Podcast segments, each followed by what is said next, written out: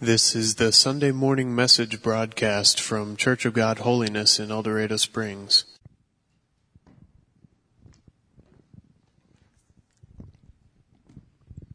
Just want to remind the, the choir and ensemble we're on the same schedule as last week 415 ensemble practice and 445 uh, choir practice.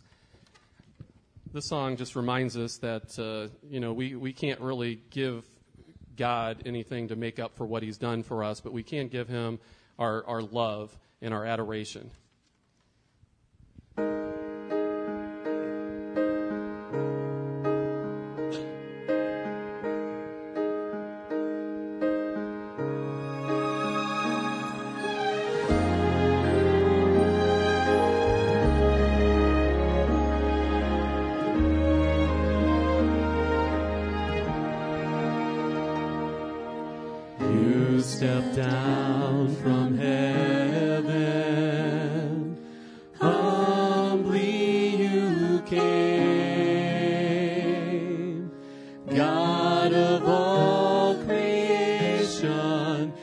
here with us.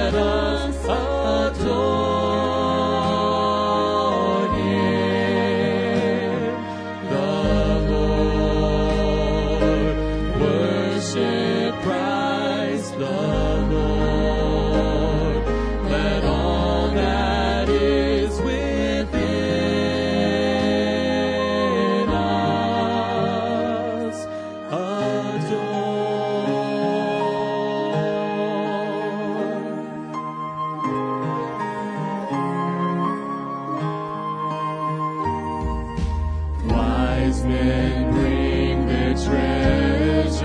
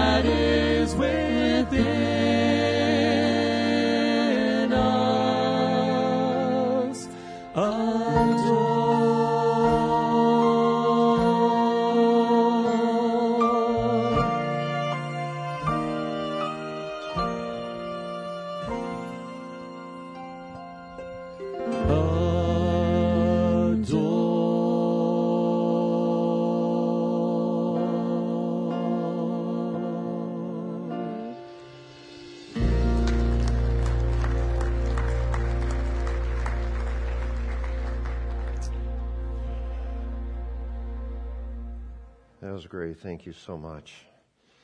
Well, God's been good to us this past week. He gave us some snow. I don't know if you noticed that. You had to use your imagination a little bit, but um, it's just a sign of things to come. Maybe you think we'll get a little bit more snow. snow? Uh, let's let's pray to that end. Um, well, Matthew chapter one and Joshua chapter two will provide the foundation for a good part of our lesson uh, today, and you will need your Bibles open. Matthew chapter 1, Joshua chapter 2. So go to the New Testament for one, Old Testament for the other. Um, when Matthew sat down to give us his account of the Christmas story, instead of beginning with the baby in Bethlehem and, and the angels and the wise men, the shepherds, and all of those things that we've equated with Christmas and all of those things that we find in Luke's account, Matthew instead begins with a totally different approach. He begins by giving the results of some research he has done. Uh, he has researched Christ's family tree and, and gives what you know we call a genealogy. Now, the reason that Matthew took time to do this research is because as he was writing to the Jewish people, he wanted to prove that Jesus was legit. He wanted to prove that Jesus was related to all of the right people because in, in the Old Testament there were some prophecies where Messiah had to be in the line of, of David. And, and so he, had, he felt he had to prove to possible skeptics that Jesus was the one. Therefore, as as you read through Matthew's uh, genealogical research, you indeed find that Jesus was related to all the right people. You, you know, King David, Abraham, Isaac, Jacob, uh, Jacob, and so on. But if you go through and actually study the, those names and, and don't just skip over them like most of us do, you find that Matthew also mentions some people in Christ's family tree that were from, as we say, from the other side of the tracks. Uh, th- they were rough characters. They were not model citizens. In fact, some of these people we would consider to be R-rated characters. They were people that if we were doing our family tree, we would probably leave out, or at least put them in really tiny, tiny print, hoping that no one would notice them. Now the question is why? I mean, don't you think that Matthew would have wanted to kind of cover over and gloss over that information? Don't you think that he wanted, would have wanted the Savior of the world to have a squeaky clean genealogy? I mean, why would Matthew, as he was giving the genealogy and the family tree of the Savior of the world, why would he mention those seedy characters? Well, I believe the reason these seedy and rough characters are included is because they're not only part of the story, but they're the point of the story. Matthew, in his book, was writing to a very, very religious group of people in a very, very religious environment that were very, very prideful of following their religious rules. And they believed that a right standing with God was based on things that you had done and things that you hadn't done. In fact, most world religions essentially embrace this approach to God. They think, okay, God, I'm coming before you today. I need you to bless me. I need you to bless my kiddos. I need you to bless my crops. I need you to bless my business. And, and the reason that you should take me seriously, God, is because here are some good things I've done. Here are some bad things that I haven't done. Here are some things that I've quit doing. Here are some things that I've started doing. And, and no, I'm not as good as some people, but I'm certainly not as bad, bad as others either.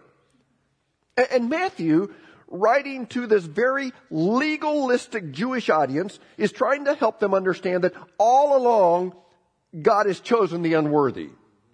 All along, God has chosen sinners. All along, God has chosen lawbreakers.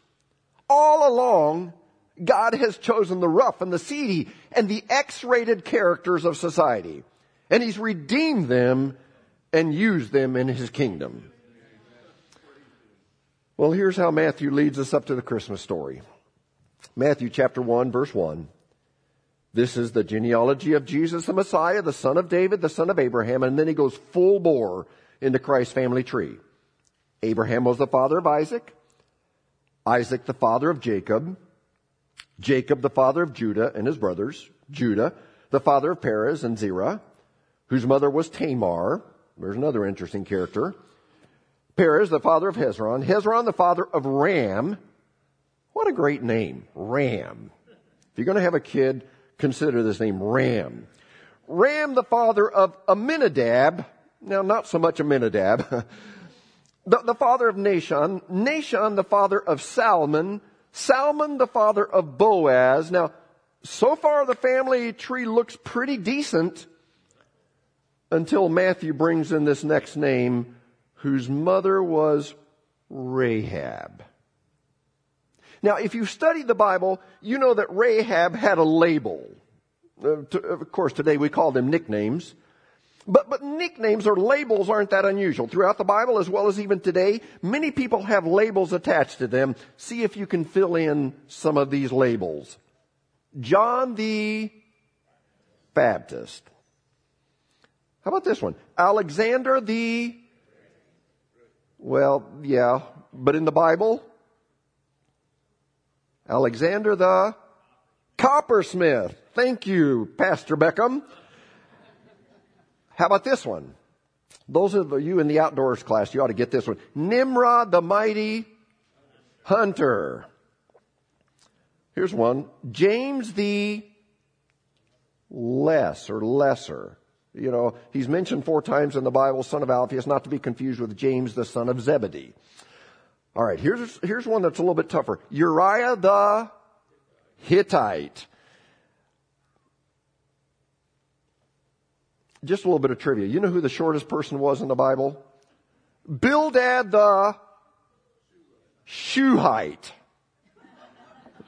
Yeah, that, that's in there. Bildad the Shuhite. Just, just some trivia. Um, here's one that you may not have heard of. The cat in the hat. Yeah, it's not in the Bible, but okay. Some of you go, what? Those of you that watch Veggie Tales, like Silas and others, maybe Larry the, no, not cable guy. Veggie Tales, come on now. Come on, Emily. Larry the cucumber. Thank you. Or Bob the tomato. You guys need to get a life. If you haven't watched Veggie Tales, you are missing so much. I don't know if you can get to heaven without watching Veggie Tales. So it's not uncommon for people to have a descriptive label attached to them. But unfortunately for Rahab, her label was not a good one. You know, if you grew up in a church or in a home where you use the King James translation of the Bible, like my family did, like I did, Rahab was known as Rahab the harlot.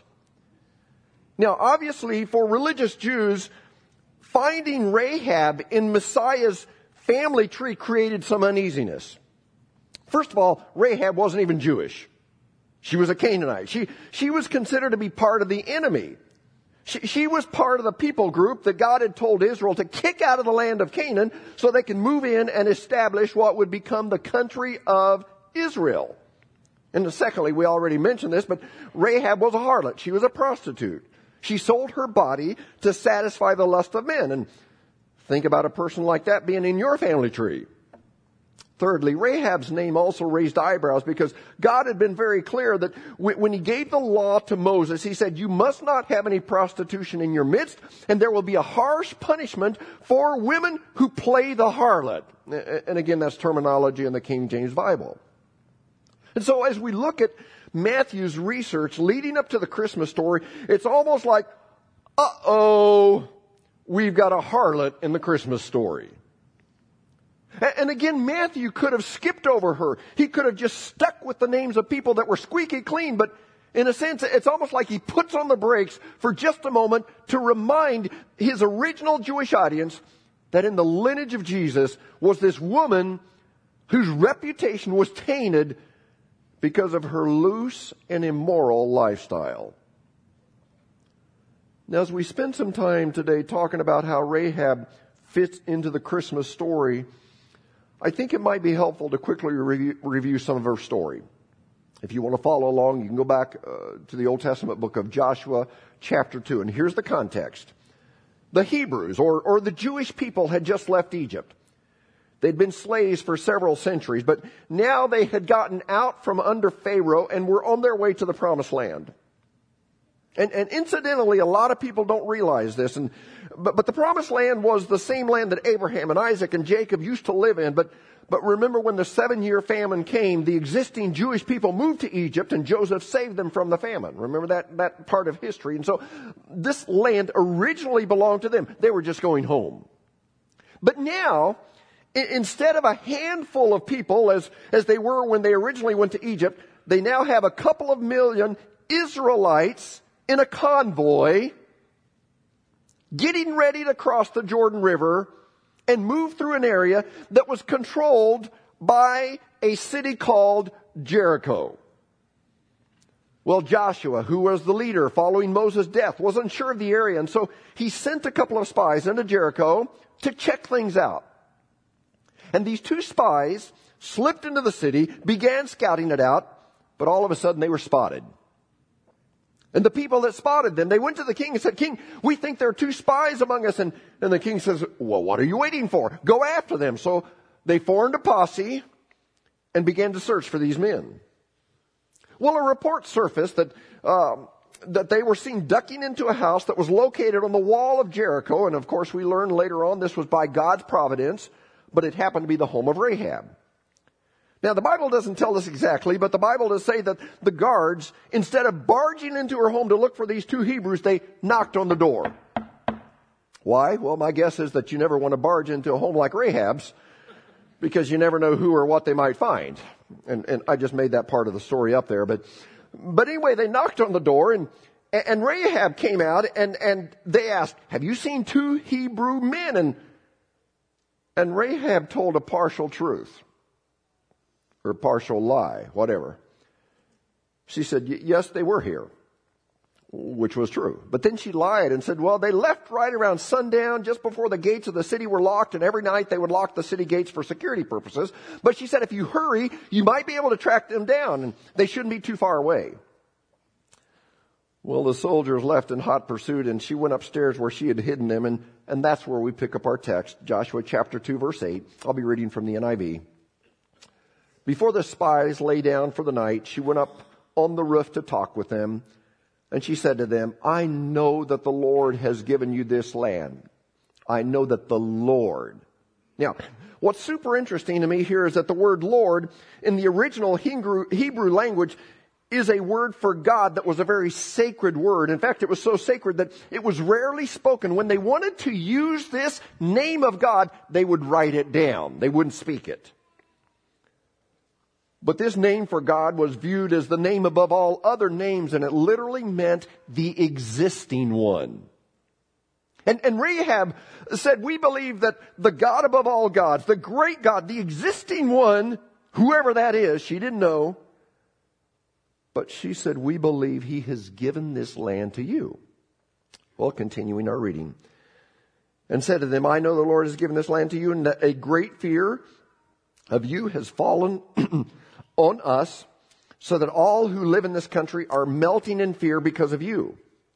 We've heard how the Lord dried up the water of the Red Sea for you when you came out of Egypt, and what you did to Sihon and Og, the two kings of the Amorites east of the Jordan, whom you completely destroyed, when we heard it, of it, our hearts melted, and everyone's courage failed because of you. For, and then she uses an, an interesting combination of words. She said, For the Lord your God is God in heaven above and on the earth below. In other words, she said, in spite of what I've been taught, in spite of how I was raised, I believe your God, whoever your God is, the great existing one who reigns and rules over my household gods, over my Canaanite gods, over anything I've ever known about God before this time. And it, so it's, it's just amazing that Rahab the harlot, even though she knows very little about the true God, her information is practically zilch, zero, yet she has an incredible amount of faith. I wish I had the faith that she did. Well, then she makes a request that has implications for the genealogy of Christ. Joshua chapter 2 verse 12. Now then, please swear to me by the Lord that you will show kindness to my family because I've shown kindness to you Give me a sure sign that you will spare the lives of my father and mother, my brothers and sisters, and all who belong to them, and that you will save us from death. Well, the spy said, you know, Rahab, you saved our lives. We're going to save your life. Verse 14, our lives for your lives, the men assured her. If you don't tell what we're doing, we will treat you kindly and faithfully when the Lord gives us the land. Let's fast forward the story a little bit. Because the house that she lived in was part of the city wall, she let them down with a rope and they slipped away unnoticed and made their way back to Joshua. Now, what happened next is, is, is a bit of Bible history that probably most of you, if you were raised in church, you, you've heard at some point in your life. It's the story of the Battle of Jericho. In fact, there was a little song about that. I thought about singing it, but you'll be thankful that I won't do that today. Uh, but Joshua said, okay, here's the plan. Over the next week, you will not need your weapons. You'll just need your sneakers because we're going to do a lot of walking. Um, here's the plan. Um, we're, we're, going to march around Jericho once a day for the first six days, and then on the seventh day, we're going to march around seven times. And of course, then they blew their trumpets, shouted. Remember how the wall collapsed? Now, what's really interesting, of course, you get skeptics trying to discount everything, but, but there are some people that try to discount the miracle of the walls tumbling down, and they say, well, when you have several hundred thousand soldiers, and they probably did, that shout at the same time, the sound will reverberate off the wall, and of course the wall was going to come down.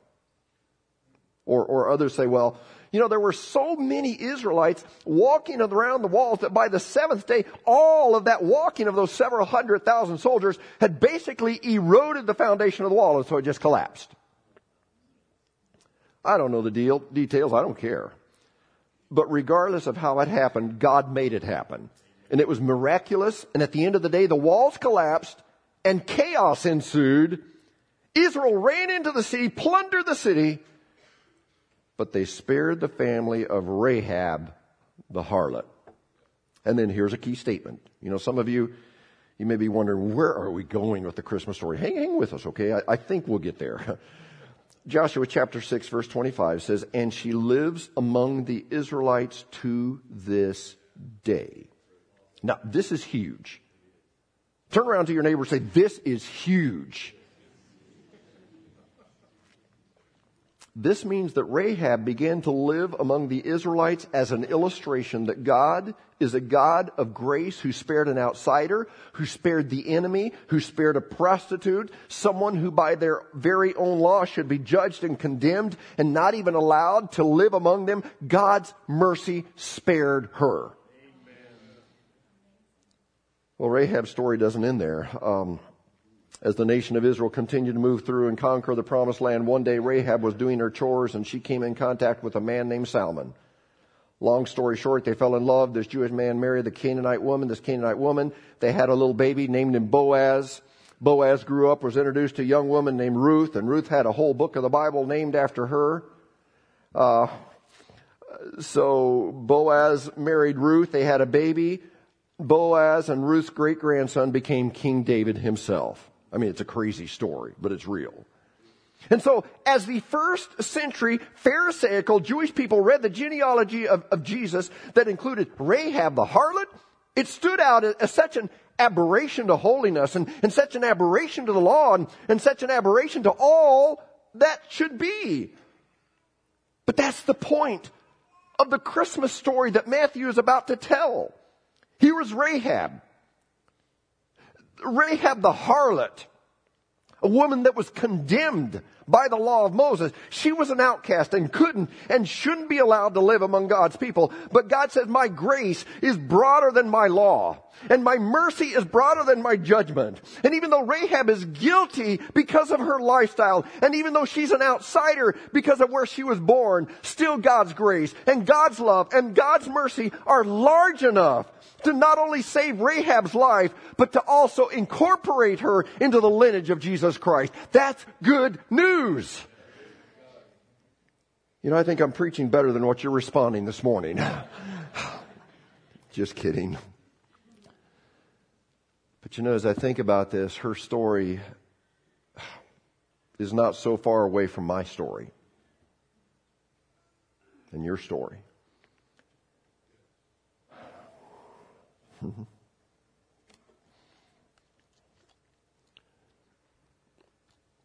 Because just as Rahab the harlot had a label, I think if I could peel back your heart and see your thoughts, if I could study your past behavior and your current behavior, and if I could know things about you and if you could know things about me, things that we don't want anybody to know, I think the truth is that probably you, me, we all have a label. Some of us have labels because we have certain habits. Some of us have labels because we have certain addictions. Some of us have labels because we have certain relationships. And when we think about approaching God, as soon as we take that first step towards Him, maybe the first thing that comes to our mind is our label, and we back off and think, I don't qualify. God doesn't want me. I actually made a list of some labels. These are made up, they don't reflect anybody in this church.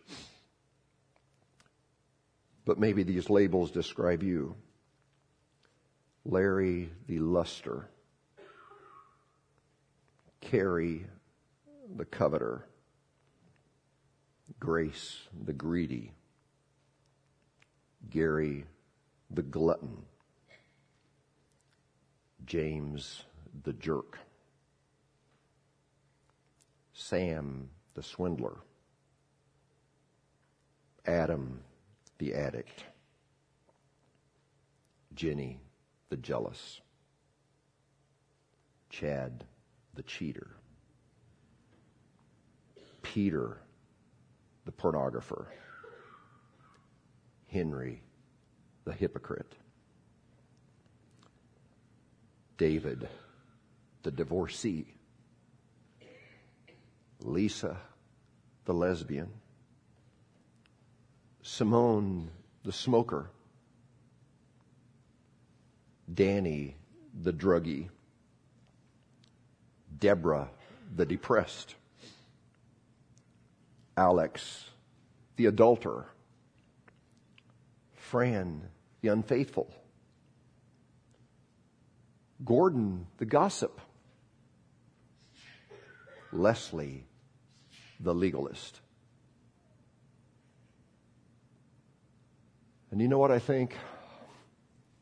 Again, I'm guessing, but as Matthew is doing this whole genealogy and he emphasizes the name Rahab the harlot, I wonder if it's perhaps because Matthew also had a label. Remember his label? Matthew the publican, Matthew the tax collector. But if you remember the story, one day Jesus looked at Matthew the tax collector and he didn't say, Matthew, you know, once you quit being a tax collector and once you've repented of your tax collecting and, and you lay it down and promise you will never do it again and, and when you finally get a new label, then you can follow me. No, Jesus looked Jesus caught Matthew right in the act of tax collecting and cheating people, but Jesus still looked at him in the eye and said, Matthew, I want you to follow me, even as you are still wearing your label. And that's what Jesus does. He invites all, all kinds of people with all kinds of labels to follow. But as my dad used to say, you've heard him say it many times, God has more grace than the devil has sins. His sense of, his sense of forgiveness is broad enough to encompass everyone regardless of his or her label. And because of this, Rahab the harlot would be given the opportunity to become the great, great, great, great, great, great, great, great, great, great grandmother of Jesus Christ. Isn't that powerful? And I know I'm, I'm a little baby, but this week I wept in my office as I thought of God's redeeming grace for me. And really, the message of Christmas is that you've been invited while you're still wearing your label. You've been invited to lean into the God who has leaned into you. You've been invited to approach the God who has approached you. Now, before we go, let me ask you a question. And this, this is a point of incredible transparency. We're going to see how many honest people we have here today. Does that worry you? and I don't want you to raise your hand yet. But how many of you would say, Joe, because of my past life, and again, don't raise your hand right now, but because of my past life, there's at least one label that could be associated with my name? Or how many of you would say, Joe, if you could peel back my heart and know my thoughts, they would probably find a label or two to describe me. And again, don't raise your hand yet. Or Joe, if, if you just knew what I do week in and week out that no one knows about, yeah, there would be a label.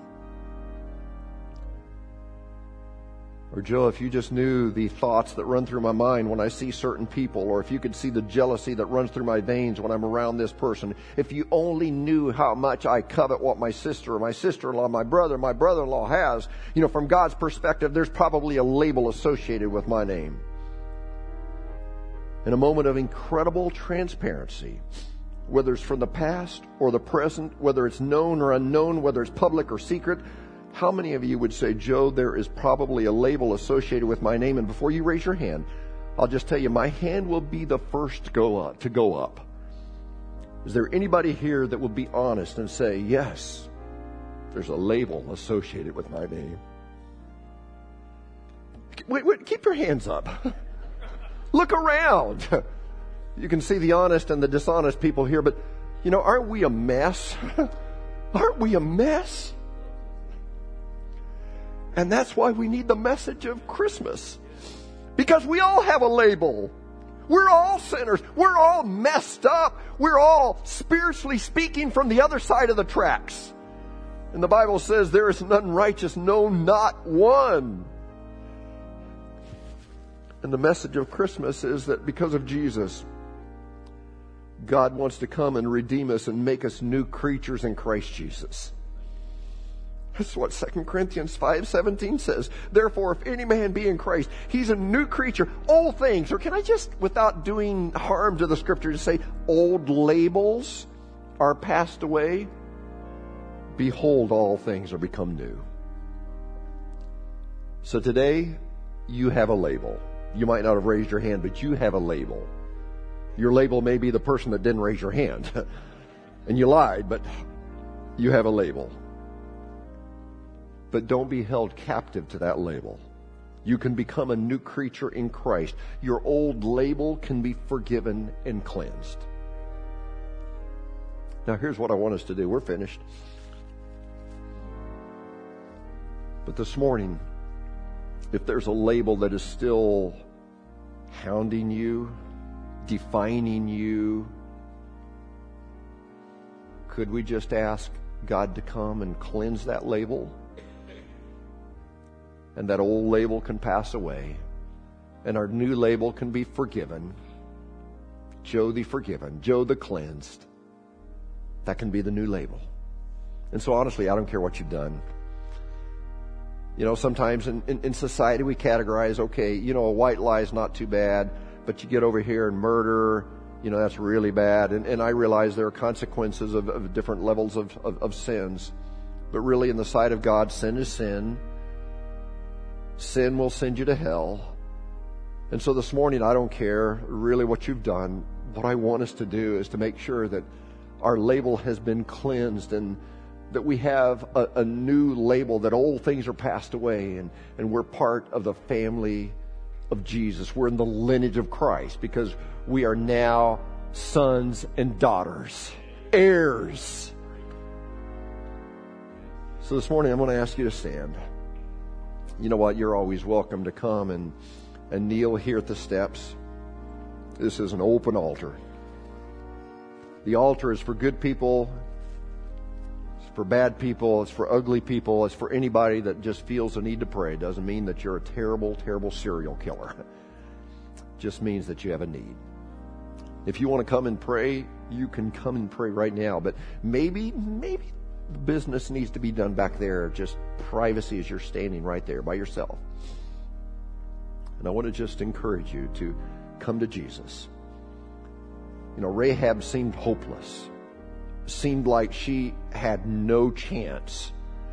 But yet God redeemed her and allowed her to be part of the family tree of Jesus Christ. And so this morning, if you have something that's in your life, you want to just ask Jesus to forgive you and cleanse you and make you new. Let's pray together. Lord, what an amazing story of forgiveness and grace and mercy. Lord,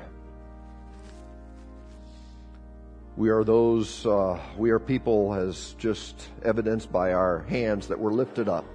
We have labels. Lord, some are public. We know the label. Some are secret. Nobody knows, but Father, I pray it doesn't matter at this point. I pray that you would just cleanse our sins. If anyone will confess his sins, he, you are faithful and just to come and forgive us. And so, Lord, we pray that there would be forgiveness. There would be forgiveness of our sins. And God, that from this day forward, Lord, this is Christmas Eve. What an amazing time to be able to get a new label. Lord, we can be joint heirs with Jesus Christ. Lord, I pray that today your grace and mercy would just just be applied to us. We need it so much. And then Lord, as we go through Christmas tomorrow, Lord, as we go on through the rest of this, the last week of this year and begin next year, I pray that we would be different because Jesus has come and redeemed us. Lord, thank you for your presence. Thank you for your word that really spoke to me this week. I needed your word in my own life this week. Thank you for speaking to me, and I believe you've spoken to all of us today. We love you. We ask these favors in the name of our Lord and Savior, Jesus Christ. And all of God's people again said, Amen and amen and amen. Praise God. Merry Christmas to you. God bless you. You've been listening to the Sunday morning message broadcast from Church of God Holiness in El Dorado Springs. Our messages are archived at www.eldochurch.com or to order compact discs or DVD videos of the messages, call the church at 417-876-2200. Thank you for listening.